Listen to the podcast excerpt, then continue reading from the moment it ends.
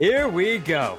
Rejecting the screen. Noah Kozlov, Adam Stenko, Alaa Abdelnaby. When you look it up, the NBA history alphabetically, the first player in NBA history, the 25th overall pick, 1990, out of Duke by the Portland Trailblazers, five years in the NBA, an 86 McDonald's All American, part of some all time college basketball games. And now you see him all the time as the Philadelphia 76ers TV analyst. Allah, I read an article from the Daily Press when you're in college that said we can't fit. Basically, it said we can't figure him out. Speaking of you, and said that you could you could turn out to be quote the tallest onion farmer. What was going on in college? Uh, well, the onion farmer part, I have no idea. Um, but I can tell you that uh, it not everything worked out when I first got there. Um, you know, you get into a situation where you're at Duke and there's guys in front of you and things aren't, uh, they don't go as you planned. And uh, that's when you get tested, basically, and you find out what you're made of. And I can say, quite honestly, the first couple years when I got there did not go as planned. How did Coach K test you specifically? Do you, mem- you remember certain instances and stories? Oh, sure. I mean, there's there are tons of, of instances and stories. I, I mean, the, the the thing that I I guess I could have seen coming or handled better or was when you're young and you're still working your way up, you're expendable, and he's trying to mold you still. And I kind of I don't know if I took it personally, took it the wrong way, um, you know. But there are times I'll give you an example. there was a time when I walked into the basketball office. It was maybe our mail used to get sent there. So instead of going to the student union with the rest of the student body, our mail got sent to the basketball office on purpose. So we would, you know, kind of walk in and just check in with the office every day so they'll see our faces. Um, and so I remember going in to pick up my mail, and there were some fans there. And I walked in and the fans were visiting, I believe, from Virginia. It was a mom and a dad and a daughter and a son, and they were young.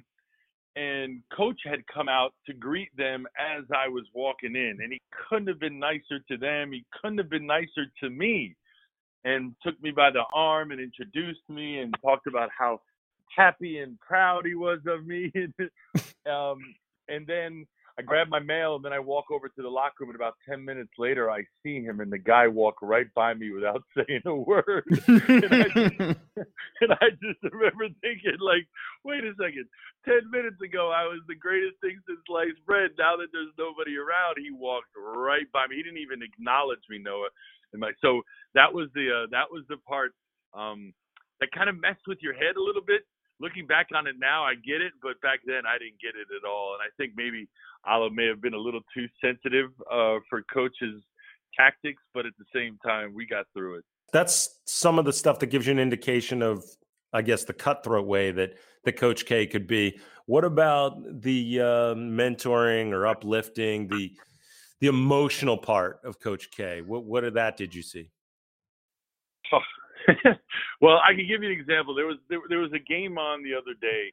Um, it was us at Virginia my senior year, Bobby Hurley senior year. Now with all of this craziness going on, they're showing old games a lot more. Um, and this was an old blast from the past, and um, we lost that game at UVA. And what I remember about that game was I, I played well. Uh, I don't know if I had 17 or 18 points. I played okay. I, we didn't win, so obviously I didn't play well enough. Um, and we always used to drive up to Virginia because it was only about three hour ride right up Route 29 through Greensboro and then into Durham. And I remember getting in, and it was around it was a nine o'clock game, so we probably got in around three o'clock in the morning, three thirty in the morning, something like that and the lights for Cameron were on, oh. which which never happens. Usually the bus pulls up to Cameron and we disperse.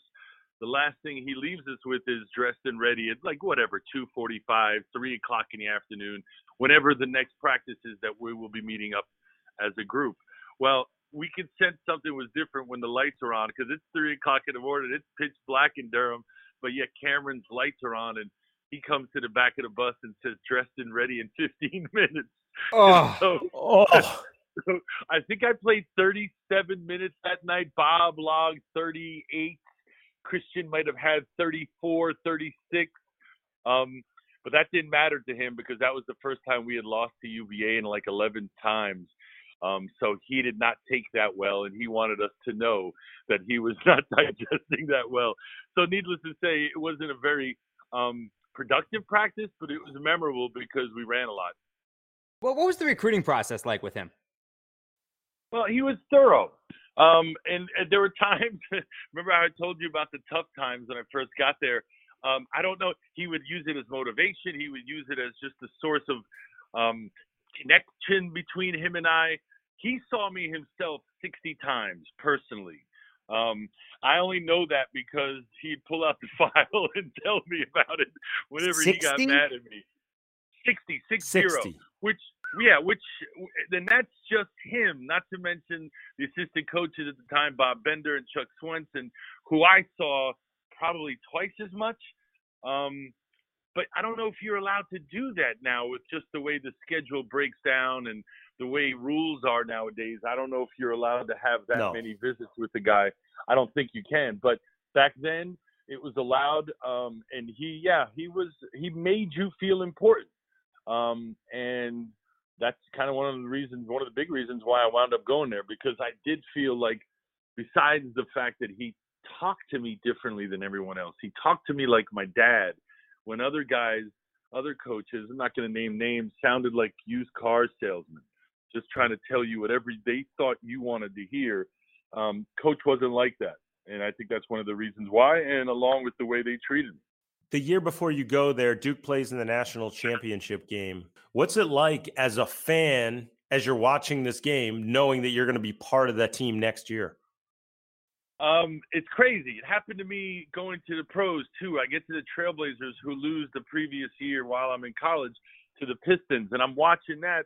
Um, yeah, it, it, it's interesting because when you're watching the Duke team, I remember watching them all season long. Obviously, now that I had committed and knew that's where my future was, um, they came to play in the Big Apple NIT at the beginning of the year um, and won against Kansas, and they practiced at my high school so throughout the whole season, I mean, I was tightly connected to the team, and then to have them come play in the Meadowlands for the East Regionals, and the East Regional final was against Navy with David Robinson.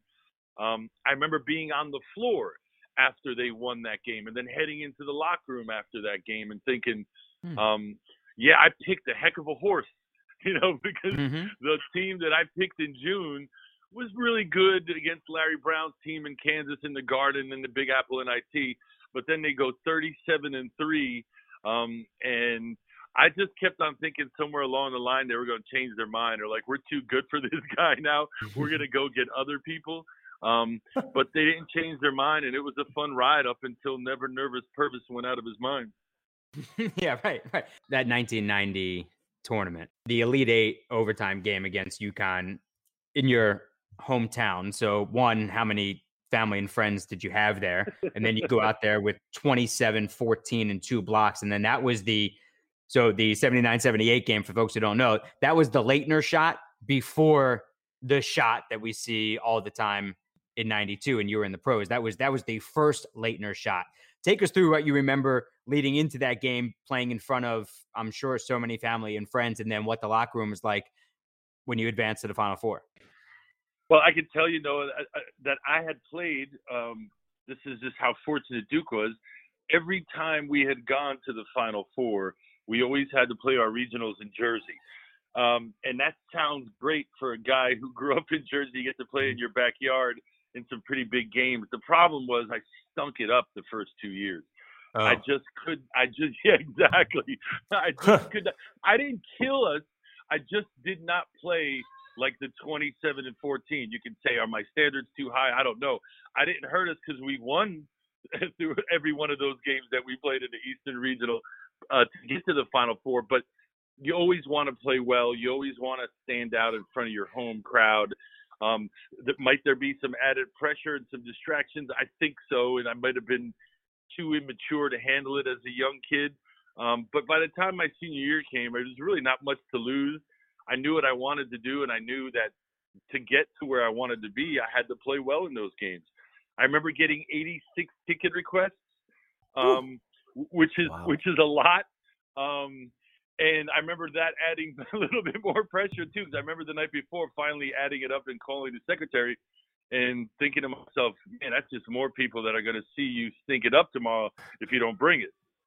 Um, and then and then things just fell into place. You know, I think I think the biggest difference, and I'd love to take all the credit myself, but when you play with a guy like Bobby Hurley, um, it was his first year with us, and things just are different when he can break apart a press and it just kind of spoon feed you the rest of the way, which is what he did basically.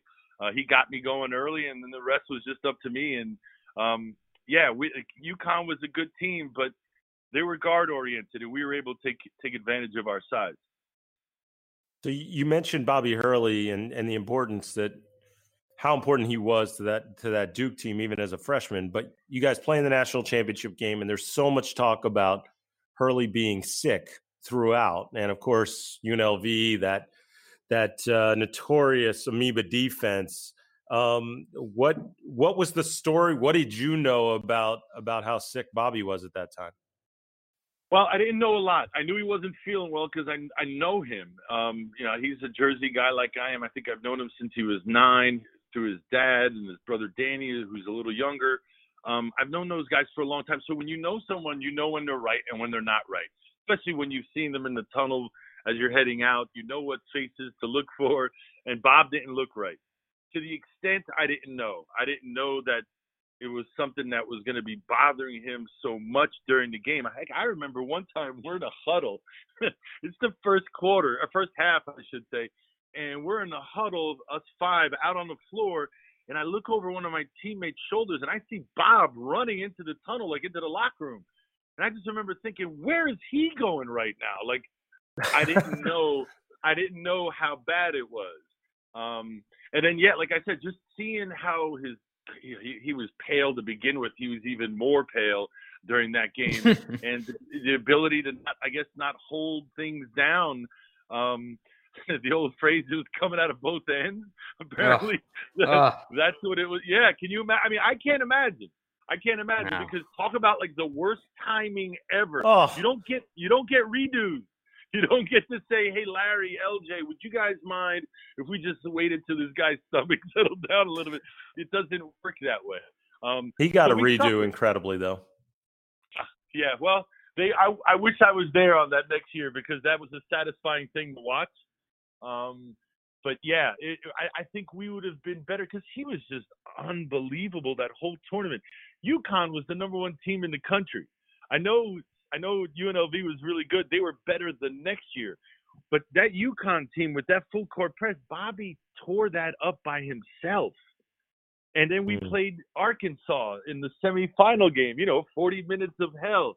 And he ripped them apart too by himself. Like, yeah, we had other good players, but talk about the pressure that they applied. We just got the ball in bounds and let him do his thing we had no like press breaking strategies or tactics or plays. It was get the ball into number 11 and get the hell out of the way. And then you see how important he was when he wasn't right against UNLV. I'm not saying we would have beat them, but it would have been a better game. So, so you mentioned that UConn team again. Two, two more on that on that team. Did you think often after that about? I mean, you almost had the game winner in regulation. So how often did you think about, even though you guys ended up winning, but how often did you replay that in your mind that, that you could have been the the hero for sure? And then also it was Laettner who had the game winner, and the play call was special. Can you yep. run us through exactly what what the play is, how you had practiced it, had it ever worked before? Well, we ran it a couple times before. Never, Noah, in a situation like that.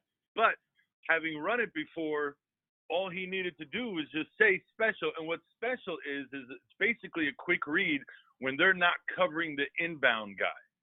So if the inbound man is uncovered, sort of like Grant was against right. uh, Kentucky, but at a different distance and a different dynamic because we were in the half court, we were in the front court. Um, the special was to get it inbounds and get it right back to Christian. He was the inbound guy. So that's exactly what we did. We, Coach K noticed that they weren't playing him special. Everybody knew what that was. The funny thing is, if you look at the the replay, I'm underneath the basket. I don't hear special. So I'm thinking it's going to go and we're going to get a, a, shot off to Phil because that was what the play was for. But like I said, the ad lib, the impromptu, the audible, whatever you want to call it, coach with the recognition, and then we executed. Have you since thought about what if your shot at the end of regulation in uh, had gone oh, in and it would have been the game winner? Absolutely. I thought it, what I loved is he gave me the chance because you, coaches. You, I mean, you you guys know this. You've seen enough basketball. On any particular night, unless you have a superstar like a Larry Bird or if you have like a Charles Barkley or a Michael Jordan, coaches go with the hot the hot-handed guy, the guy who's rolling right now. And that was me up until that point. So coming out of that timeout or going into that timeout, I kind of had a sense it was coming to me and it was just an easy lob from the baseline on the inside and I hit it too hard off the glass. Um, yeah, I think about it every once in a while. I think I would think about it more if we would have lost.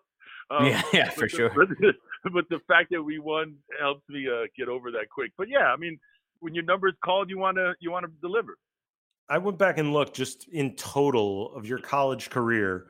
Freshman year, you guys lose to Indiana in the NCAA tournament. They win the national championship. Sophomore year, Kansas, they win the national championship. Junior year, Seton Hall, they're only the runners up. And then in 1990, obviously, UNLV in the national championship game. Like, how much did you guys talk about the idea you were snake bitten as you would watch each of these teams go and and advance to win the title? You know what? I don't think I don't think we felt that way. Um, I, I mean, you guys had also asked me about what it felt like after winning that the, the the Final Four game and knowing that you're heading to the to the to the Final Four, the Elite Eight game, I should say, mm-hmm. knowing you're going to the Final Four. I just remember sitting on that plane in Newark Airport as we're heading back and looking at each other going, man, we're doing this for the third year in a row. Like nobody at that moment thought about the past failures hmm. because mm. I think in the grand scheme of things, when you're watching what 351 teams play every year and then you only wind up with four and you happen to be one of them for three years in a row. I know guys that I grew up with that played college ball that never even went to the NCAA tournament, right. let alone gone to the NCAA tournament and then make it to one Absolutely. Final Four, let alone three. So we used to marvel, just like everybody else. We I remember sitting on that tarmac going, man, I cannot believe we're actually going to go do this again. um, so you don't think about the the negative the negative parts. That one time when I was in Denver for my senior year's Final Four did I think of the past Final Fours and you know falling short we're going to get to your NBA career in a moment, but I know you guys at Duke all get together often. When when there is a large group of you together, who's the alpha? Who's the one that still everybody yeah. looks to to start the conversation or tell a story? Well, uh, alpha in personality wise and alpha in reputation and like um, stature are two different things. Because the biggest okay. alpha I would probably say is Christian. Um, because of what he's done and, and the history he's made at Duke. Um, but he's not the most vocal guy. Mm-hmm. He's not the guy that's going to walk into a room and you'll hear right away. Neither is a guy like Grant Hill. Grant's not a, a boisterous guy. He's talkative, but he's not boisterous. Um, but there are Kenny Dennard is probably a guy that would jump out at me as the guy who, because he's older than all of us, played on Coach K's first team with Gene Banks and Spanarkel. He's got he's he's larger than life, literally and figuratively, um, and he's everywhere. He was at the uh, Duke Carolina game where about 25 of us got to go back on March 7th. Um, so he, he would probably be the one. I know that's not the answer you're looking for, but I think we all, when we get together, we all recognize another guy I'm thinking of is Shane Battier, who's a great, mm. doesn't say much. Mike Dunleavy doesn't say much. um, not a lot of them are loudmouths like uh, like Dennard and I. So when you, when you get to the league drafted by the Blazers and you know that you know coming off going to the finals, then you go back to the finals or back to the conference finals, I should say, losing to the Lakers. You had a bunch of vets on that team: Buck Williams, Clyde Drexler, Walter Davis on that team, Danny Ainge on that team, Terry Porter's on that team. Who was your vet? My my vet was Danny Ainge. he sat next to me in locker rooms. He sat next to me on the plane. Um, and in retrospect now, man, I was think how lucky I was. Yeah, right. Next to a guy who is just so smart, um, level-headed.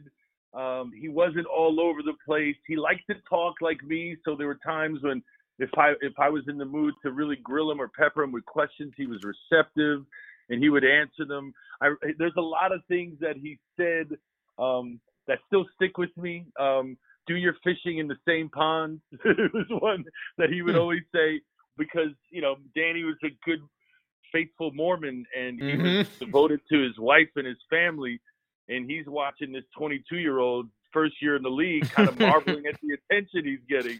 So when we'd get off of buses and planes, he'd always say to me, "Do your fishing in the same pond." I knew exactly what he meant.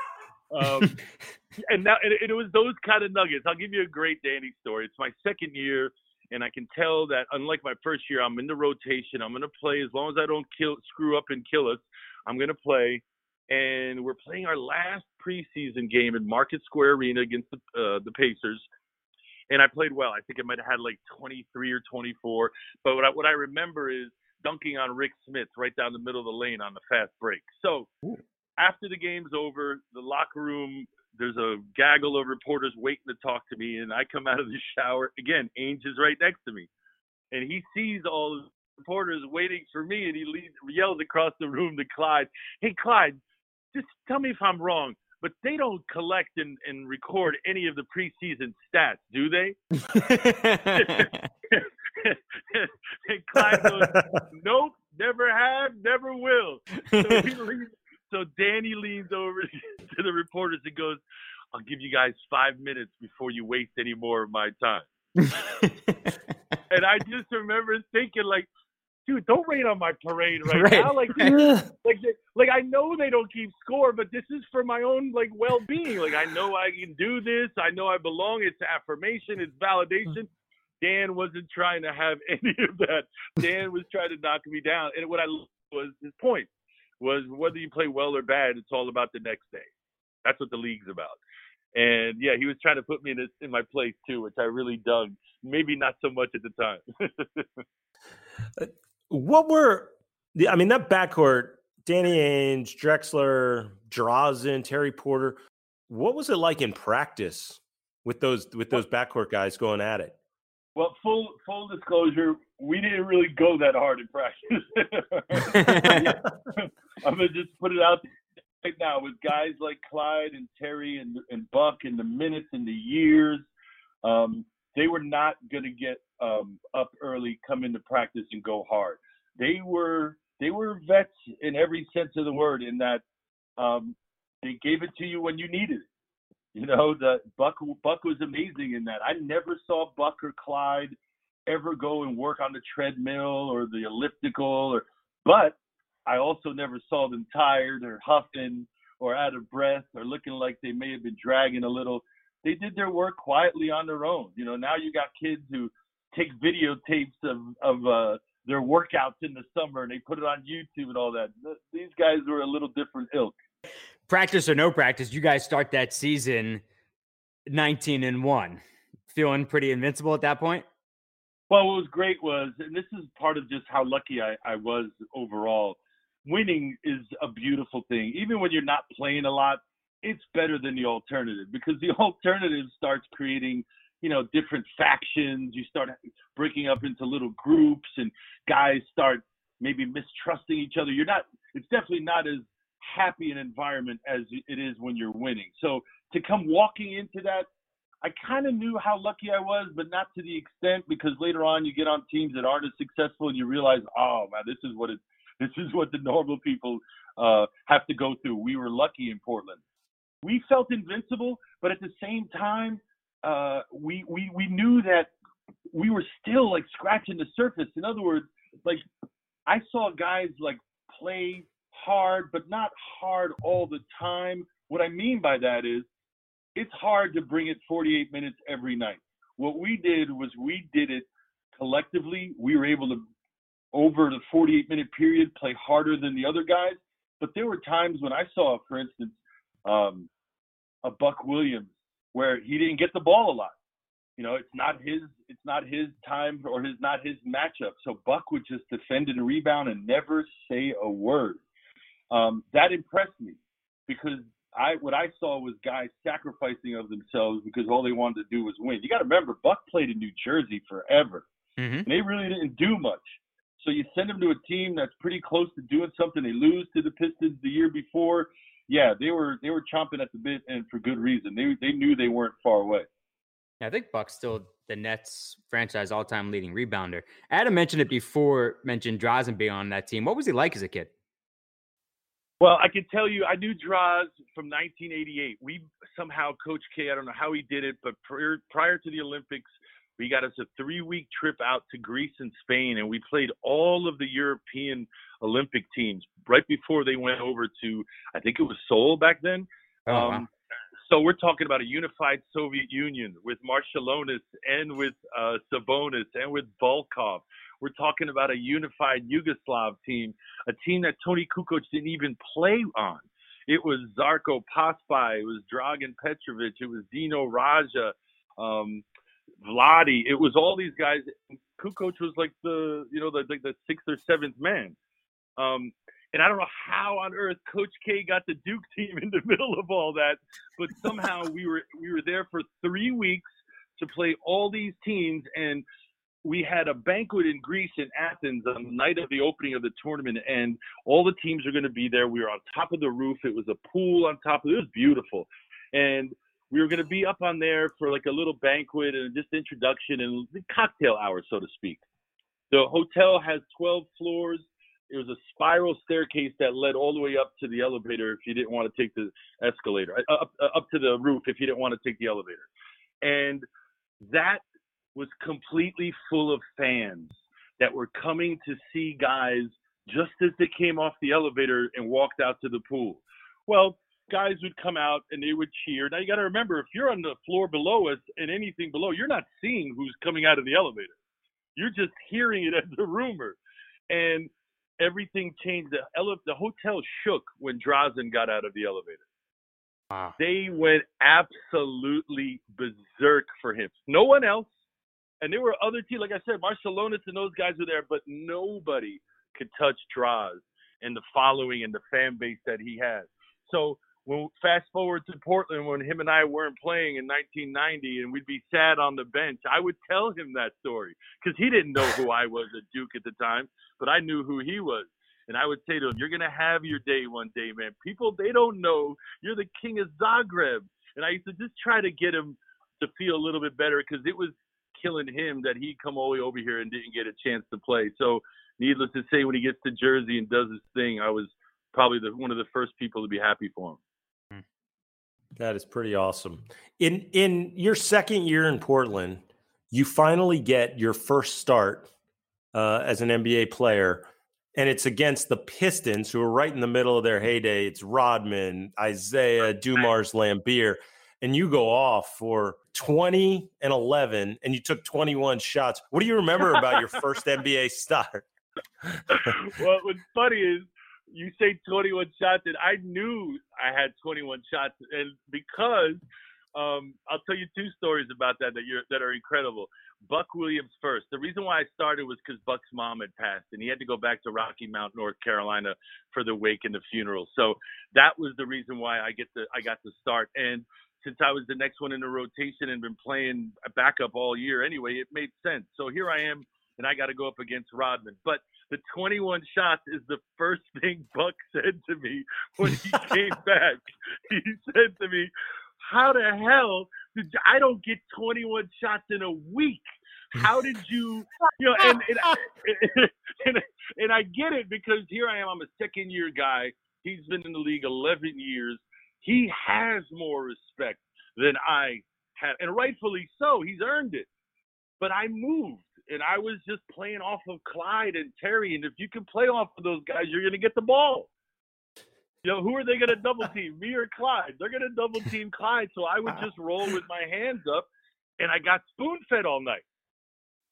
That's oh, all. So the second great story is I played 38 minutes that night. I ain't never played that many minutes in my life. Not even I think maybe once or twice in college.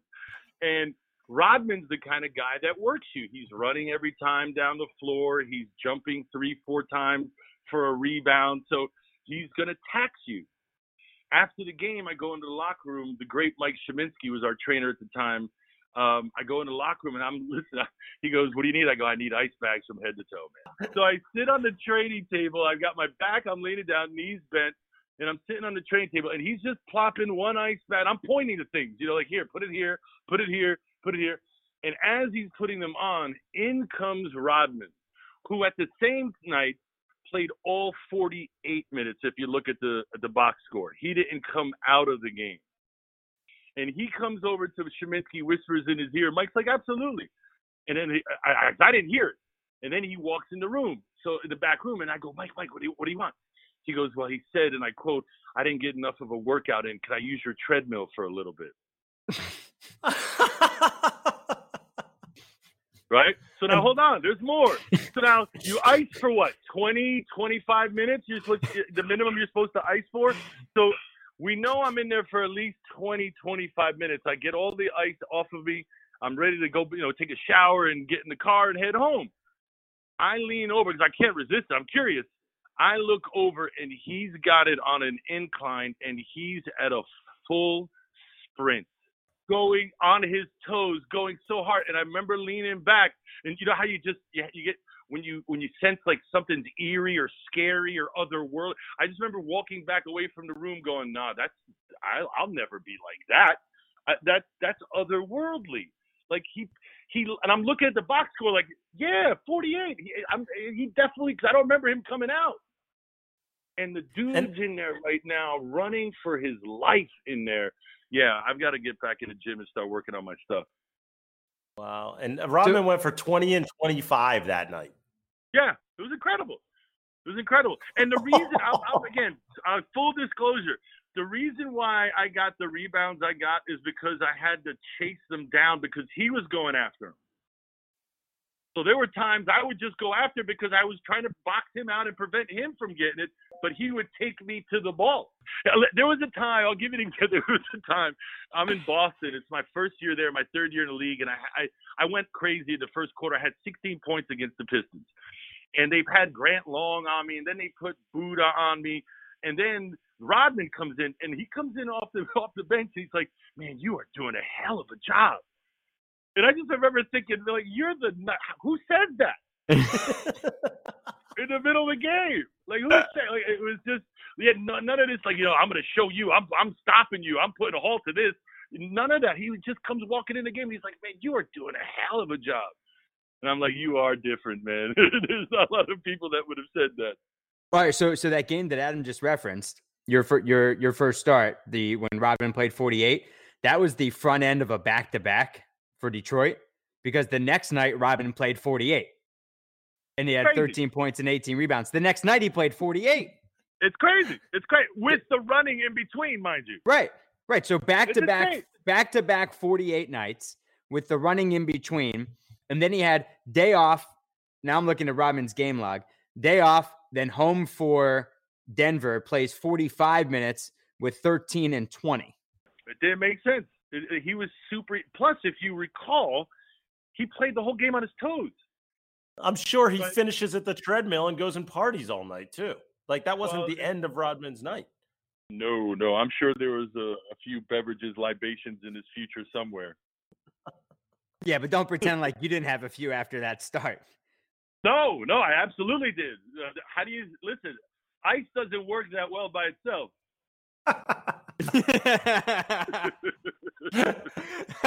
um, Boston, that was, that was a an interesting group of guys that, that you played with there.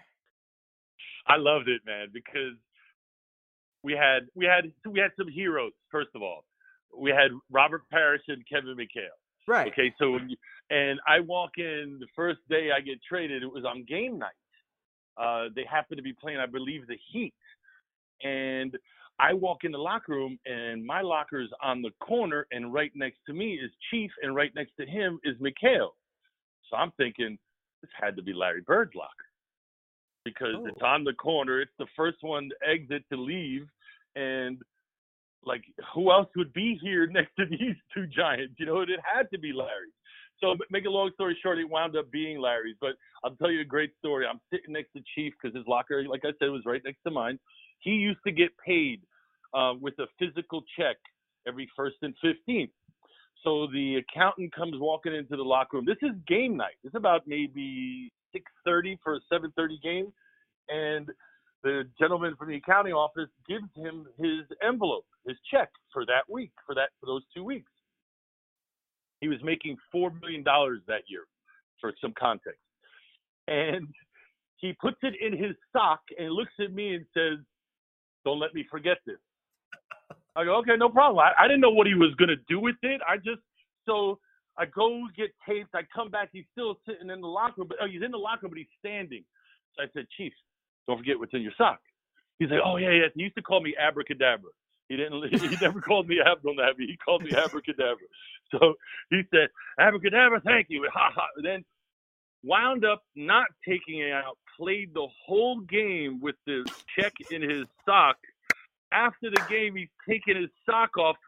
Just pieces of paper, random paper, just start falling out like it's it's falling to pieces. It's disintegrated and all I hear is, "Oh shit, what, what?" He goes, "Man, that was four hundred fifty thousand dollars I just made fall apart." Oh, that's incredible. and, I, and, and I just and I just remember going, I don't know if I should feel sorry for you, if I should, you know, reprimand you or your chief. Like, what do you like? What do you say to him? You're like, and then he says to me, "I'll get him to print up another one for me. No big deal." How, how did that not bother him during a game? playing with a How check in you your sock. forget about a half a million dollars in your Yeah. shoe? That's what I want to know. But I'll tell you what, to spend to spend like we sat next to each other on the planes, him and I, and just to spend time with him. You know, we I was the power forward, he was the center. When we would start together, we you know there were plenty of times on the floor he covered my my butt backside when I would make a mistake and he'd block a shot um, and cover me. Um, and it was just such it was an honor. It was an honor to be with him. I was thrilled that he even knew who I was, let alone would call me up and want to go hang out on Newbury Street and grab some drinks and look at the pretty girls. He was single at the time. But how do you say no when Chief calls you to invite you to do anything? Yeah. Um, yeah, Mhm. Chief was, and then you know, then we'll talk about Reggie Lewis, who God rest his soul was probably the best of them all. But but right before I get to that, I do want to ask you what what did those guys tell you? What was the best Larry Bird story that they told you? Oh well, there's countless ones, but I have I have a good one in Phoenix. Um, they're on the road. I think it's like tied at 145, three seconds left, and uh, K.C. Jones calls a timeout, and he's drawing up a play, and the plays I think it goes to DJ or something like that. And as they're coming out of the huddle, Larry says, "F everything he just says. I'm going to be in the corner. Make sure you get me the ball." So as Yeah. he goes to the corner, it was right in front of the the Suns bench in the old Memorial Coliseum. I think Cotton Fitzsimmons may have been the coach even. Um, as he's walking to the corner where he's going to spot up for the play, he tells the Suns guys, "I'm sending you all home from here. Grab your stuff. We're, the game's over. If I get it from here, it's over." So now everybody knows. Inbounds. Sure enough, the ball gets to the corner. Larry hoists up the shot. The ball's in midair. I've seen the video since. He when the ball's in midair, he's already behind the stanchion of the basket, waving the rest of the Suns on. Like, come on, guys. I told you it was over. The ball goes in and he's already in the tunnel. It was Wait, crazy. I mean, just, just Well, hold like on. that. Wait, wait. What's what's K.C. Jones doing, drawing up a play with the game on the line for DJ and not Larry in the I first think- place? I, I think DJ might have been hot. I, you know what I mean? Plus, plus I you got to remember, I think DJ didn't DJ play for the Suns too. No, he was a Supersonic. Seattle, yeah.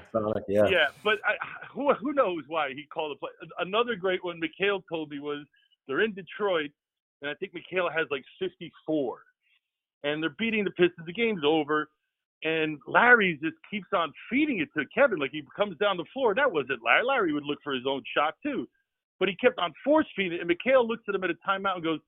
Dude, I'm beat, man. Like, you know, I don't even know how many points I have, but I'm exhausted. Like, pass it to somebody else. And Larry says to him, No, man, I want you to get 60 because I'm getting 60 next week. Right. Yeah. Yeah. Right, that one. Yeah. He did. Right. Because McHale set the the the franchise scoring record that night, and exactly right. And then Bird broke it the next week. Yeah. Well, yeah, because the record great. lasted like 20 years, and then it lasted a Right. week. Right. It's so great. I love that he helped him get the record up even higher. Right. Ah, That it's he so had. Yeah, yeah, yeah. Who thinks of that? And then next week Oh. I'm gonna get it. Who says that? That's so great. Now I'm The now I'm night day, now now I'm with the- daydreaming about Newbury Street and Daisy Buchanan's. Was Daisy's around then? That's exactly where we would go. Chow Yeah. Fellas and Daisy Buchanan. That's oh, Yeah. Those. Yeah, those are good times. But yeah, yeah, we'll we'll we'll leave it at that. Good times. Dude, that was that was that was yeah that was one of our spots in college when I was at BU. But now How Daisy's uh, yeah Daisy's is closed now. yeah, Daisy's no longer exists. Yeah, yeah. Just in just in our fond memories. You brought up Reggie Lewis. yeah, yeah. Let's let's we'll, we'll we'll get back to laughing in a moment. You brought up Reggie Lewis. This is a month after Drazen dies. Yeah. So so you're you're Drazen you're Drazen's teammate, and you know Drazen for for all those years. And so I'm sure you're still dealing with that when Reggie when Reggie Lewis dies. How'd you process it all? Well, um, I, I don't think I've ever really told too many people publicly this. Um, the day he was, um, with the day when he fell and wound up inevitably dying, um, he was at Brandeis, Mhm. where they found him just shooting around, and then he collapsed, and that's where they took him. Well, he was supposed to come speak to my basketball camp up in New Hampshire the next day. So Hmm. I was I had come down to Boston because my back was hurting me at the time. So I went to do some therapy, and then I was going to meet him at Brandeis and take him up with me, spend the day, have him speak to the kids, and then send him back down that afternoon. I had left the camp that morning and told everybody that I was coming back with the captain of the Celtics the next day. Mhm. Um, and then I pull up to Brandeis and I see an ambulance. I, I don't know at the time it's the ambulance, but I see an ambulance pulling away as I'm pulling up. And I see a lot of people that I, some I recognize as the athletes who used to come and work out in the area of the campus where we would also share with them. But there were some people I just didn't know. And they were all crying, or at the very least had a look of concern on their face. And I just walked up very confused and was trying to walk by them because I'm thinking Reggie's inside with me. Like, I don't know what these people's problem is. I hope it gets solved, but it doesn't involve me. And as I walk in, I hear that was Reggie. And I turned on like on a pivot. It was like Reggie who? And she said Reggie Lewis. And I just remember asking, Reggie's in that ambulance. And they're like, yeah. And because I can't run lights, um, I found out where they were going, and by the time I got there, he had passed. Oof. Um, and then uh, I just remember, you know, leaving the hospital, going back to the camp, and then having to tell all the campers the next day that Reggie wasn't going to be there. Um, that was yeah, that was not good. That was a bad day. What, what were the what were the ensuing days like with the organization? Oh, it was well, you know, like I remember people saying, you know, or the doctors saying like, you know, there was cocaine involved. I can tell you, Reggie was my road dog. When our bags hit the floor on the road, one of us was calling the other one saying, "What are we doing? Where are we going?" And never in any of the plans was there any mention of cocaine. Mm-hmm. Um, I never saw him do it. I never saw him talk about it. Never saw him, you know, if the subject came up, I never saw him elaborate on it. He, nothing, nothing. Um, it just seemed like a dirty, cheap shot being taken by some of the doctors to kind of cover their own asses. I just knew the Reggie who picked me up when I first got to Boston, and I'm like, "Where are you taking me, man?" Because I don't, you know, I, I don't know Reggie, you know, but he took it upon himself to welcome the new guy. And where did we go? He took me to the Boston Pops, and I met John hmm. Williams for the first Oh, night. really? yeah, the first night I'm in Boston, and I'm like, I didn't expect this from you, Red, but this kind of says a lot about who you are. Like he sent me to, I had braces at the time. I went to his dentist. He helped me out with furniture moving in. Reggie and Donna were just great. and you know I still miss him. I miss Draz a lot, um, and I miss Reggie, you know, just as much. Yeah. Oh, thank you for sharing that. Thank you for. Sorry, sharing man. I didn't mean to bring everybody. No, down. No, no, no. no, I, more wouldn't- I I wouldn't have asked what I I, expected. I actually, and I and I, we both appreciate you sharing that story. Thank you. That's I know how difficult that is. We um, we want to do some quick hits with you. Bring the podcast back up a little bit as as as we do. Um, NBA Finals against the Bulls, the Shrug game. What are your memories? Um, well, what I remember saying a lot was, "Come on, Clyde," um, because because he was killing him. But it wasn't Clyde's fault. I remember vividly the scouting report was take everything else away and give him the jumper. Mhm. That was Michael back in 1992. You you know you had to pick your poison, and for us, we wanted to take away momentum plays, being at Chicago Stadium. We didn't want to take the crowd into it, so let him just shoot the threes. We didn't realize that he was rolling until about seven threes later. Um, yeah, what do you have? 35 in the first half. That's a game they continue to show um, on you know classic basketball, and I just remember a feeling of helplessness because it was like watching you know a train coming at you, but yet you're tied to the tracks and you can't move and get out of the way. Um, yeah, that's what it felt like. Because if you're taking away his weakness, the thing that you know you're banking on um, him not being able to do, and yet he kills you with it, you really are left with no recourse. What's the wildest thing you ever heard him say to somebody on the court? Uh, well, I can tell you this. I, I've known Michael for a while, and I've been off the floor with him uh, in the off season with him a number of times. And there's a camp that he has that we used to go to called Achievements Unlimited. His buddy Fred Whitfield runs it. Yeah, sure. Fred is now the president of the Charlotte Hornets, but back then, uh, Fred was a lawyer in North Carolina, and that's how our paths crossed. So when I was in college, I remember going to play in this game.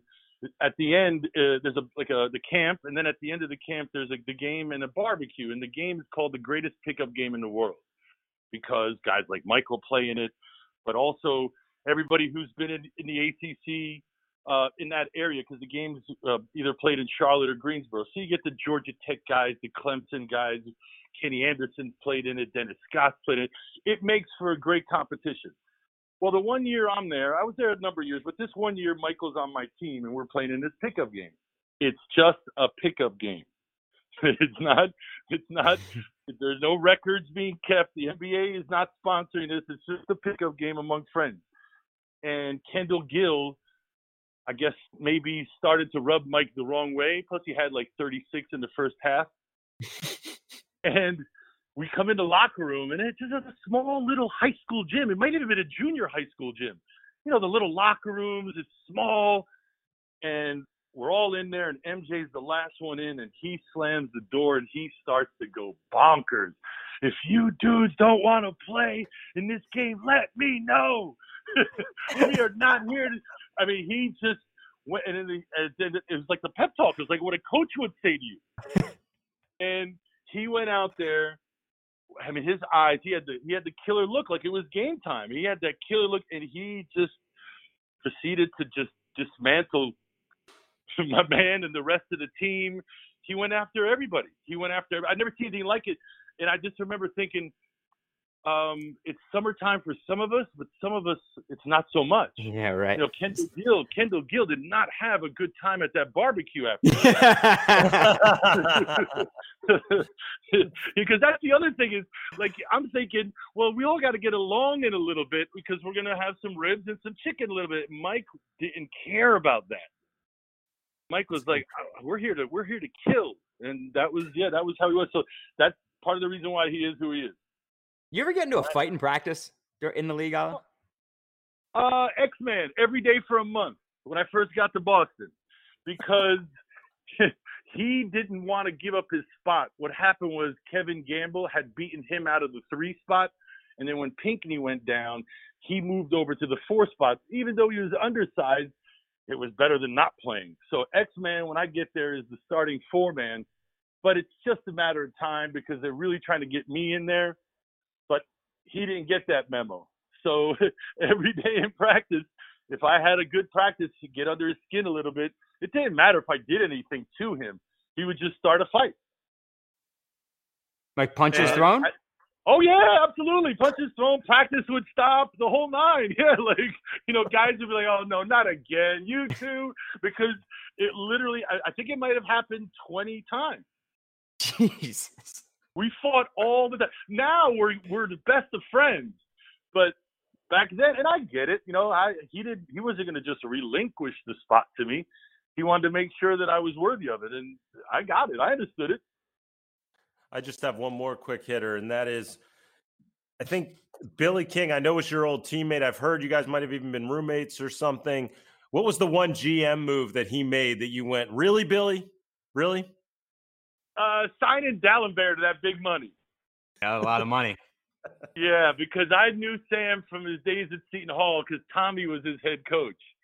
So oh, I yeah. I'd been on that campus working out with Sam a lot, trying to get his footwork down, just trying to you know, he's a freshman. It was him, Marcus Toney-El, um, Eddie Griffin. Eddie Griffin, right? A, it was a heck of it was a heck of a class. Yeah. So I remember Tommy calling me up and was like, Hey, listen, would you mind just working with the big fella a little bit? And you get a sense of people, you know, when you're around them, especially when you're pushing them and when you're making them do things that they might not prefer to do. And I just never sensed Sam's love for the game. Mm-hmm. I think Sam was a big guy and a big body and figured out this is what big guys probably should do. um, but I didn't sense that love for the game. So when he signed him, I was like, well, I hope he saves his money. Yeah, I think, and wasn't Down Dalembert was a pretty bright guy too. I remember reading a story once about how he used to like take computers apart, put them back together, and he like built a like a helicopter to fly around his home while he was yeah, on no, the road for surveillance and stuff. Yeah.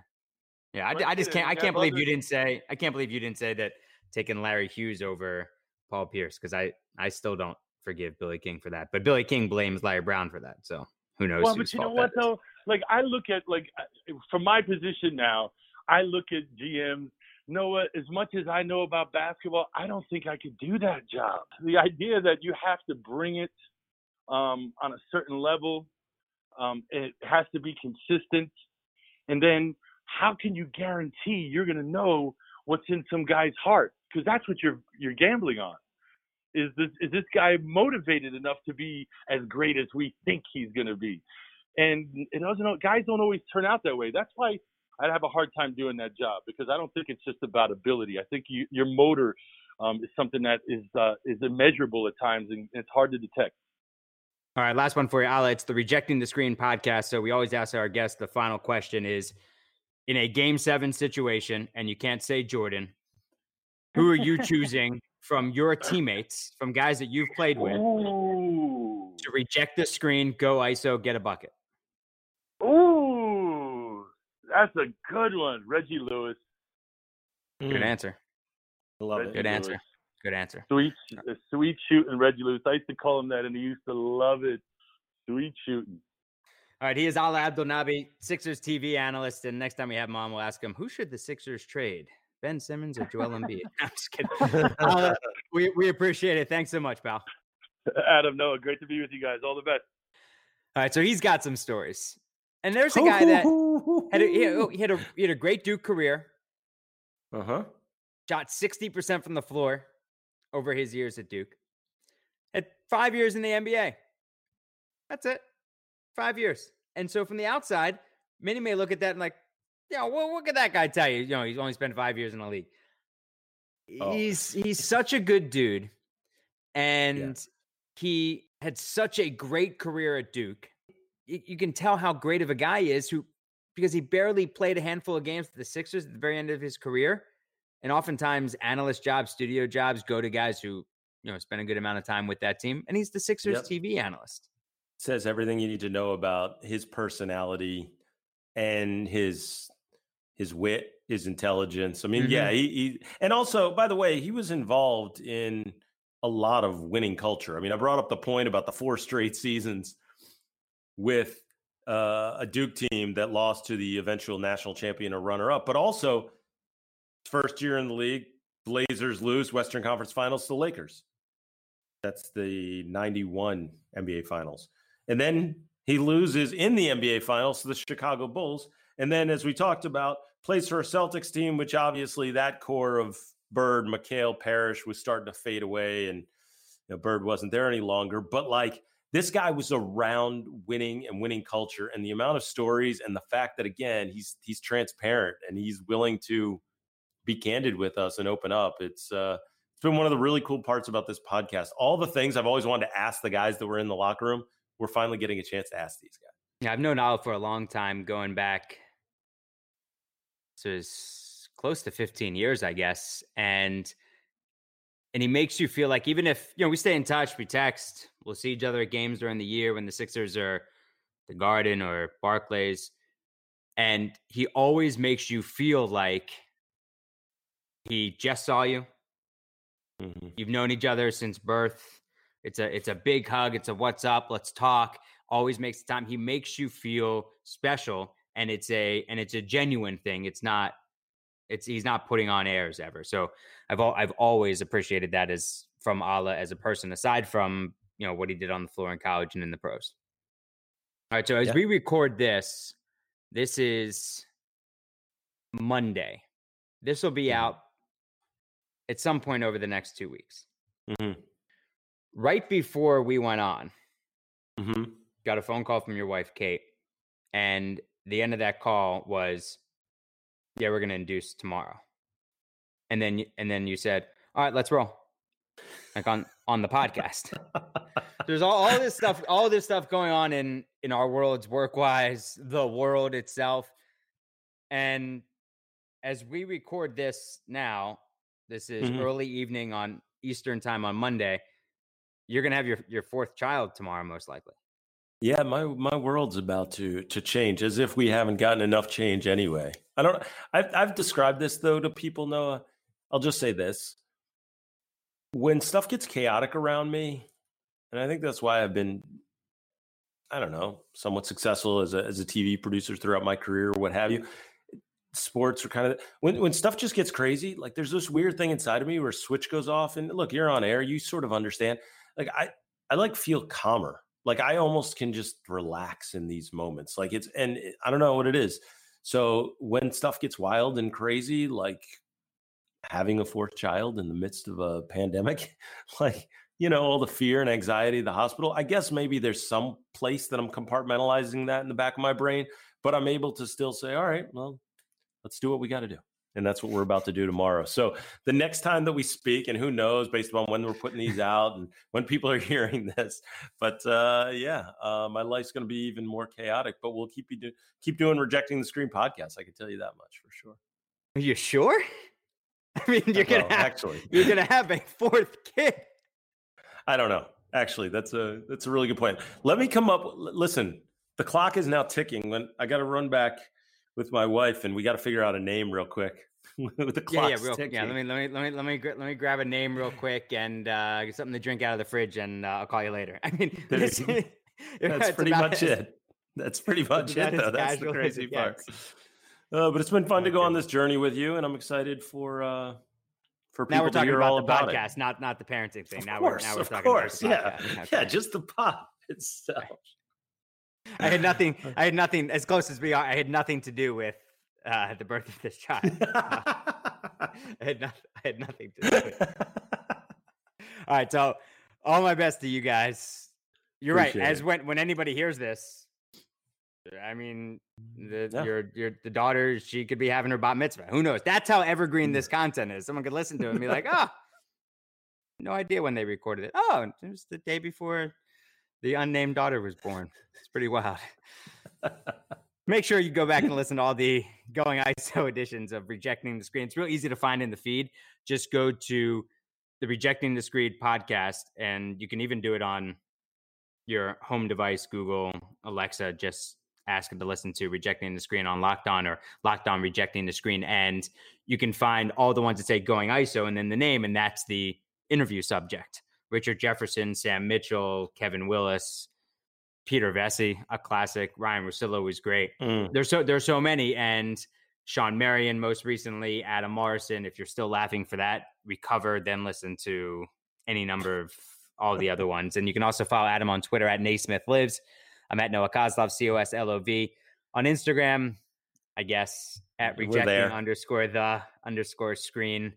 Adam is he does most of that. Now I feel like I'm gonna have to carry that weight. I'm no. I'm just get I'm just getting a hold of the the audiograms. I'm getting the hang of those things. Noah, I don't know. I don't know about the on. I don't know about the Instagram stuff. Listen, man, you got enough going on in your life. Can we That's can we good. give that I'll, to I'll... one of your teenage daughters to handle the ooh, Instagram account? Ooh. Yeah, yeah. They've often told me that uh, my Instagram stories are, are like too busy and too much color, all that. Maybe I will um, task them with that. So, so you like okay. tell one of them, tell, say, you guys want to get out of changing diapers for four months? exactly. You take over. You take over the Instagram account. My wife's not allowing that. They're okay. They're they're going to be busy. They're doing both. They're doing both. All right, Locked On NBA also Hollinger and Duncan every Monday. Locked On Fantasy Hoops and your team all the time, nearly every day, all 30 here on the Locked On Podcast Network. Adam, thanks, pal. You are the best.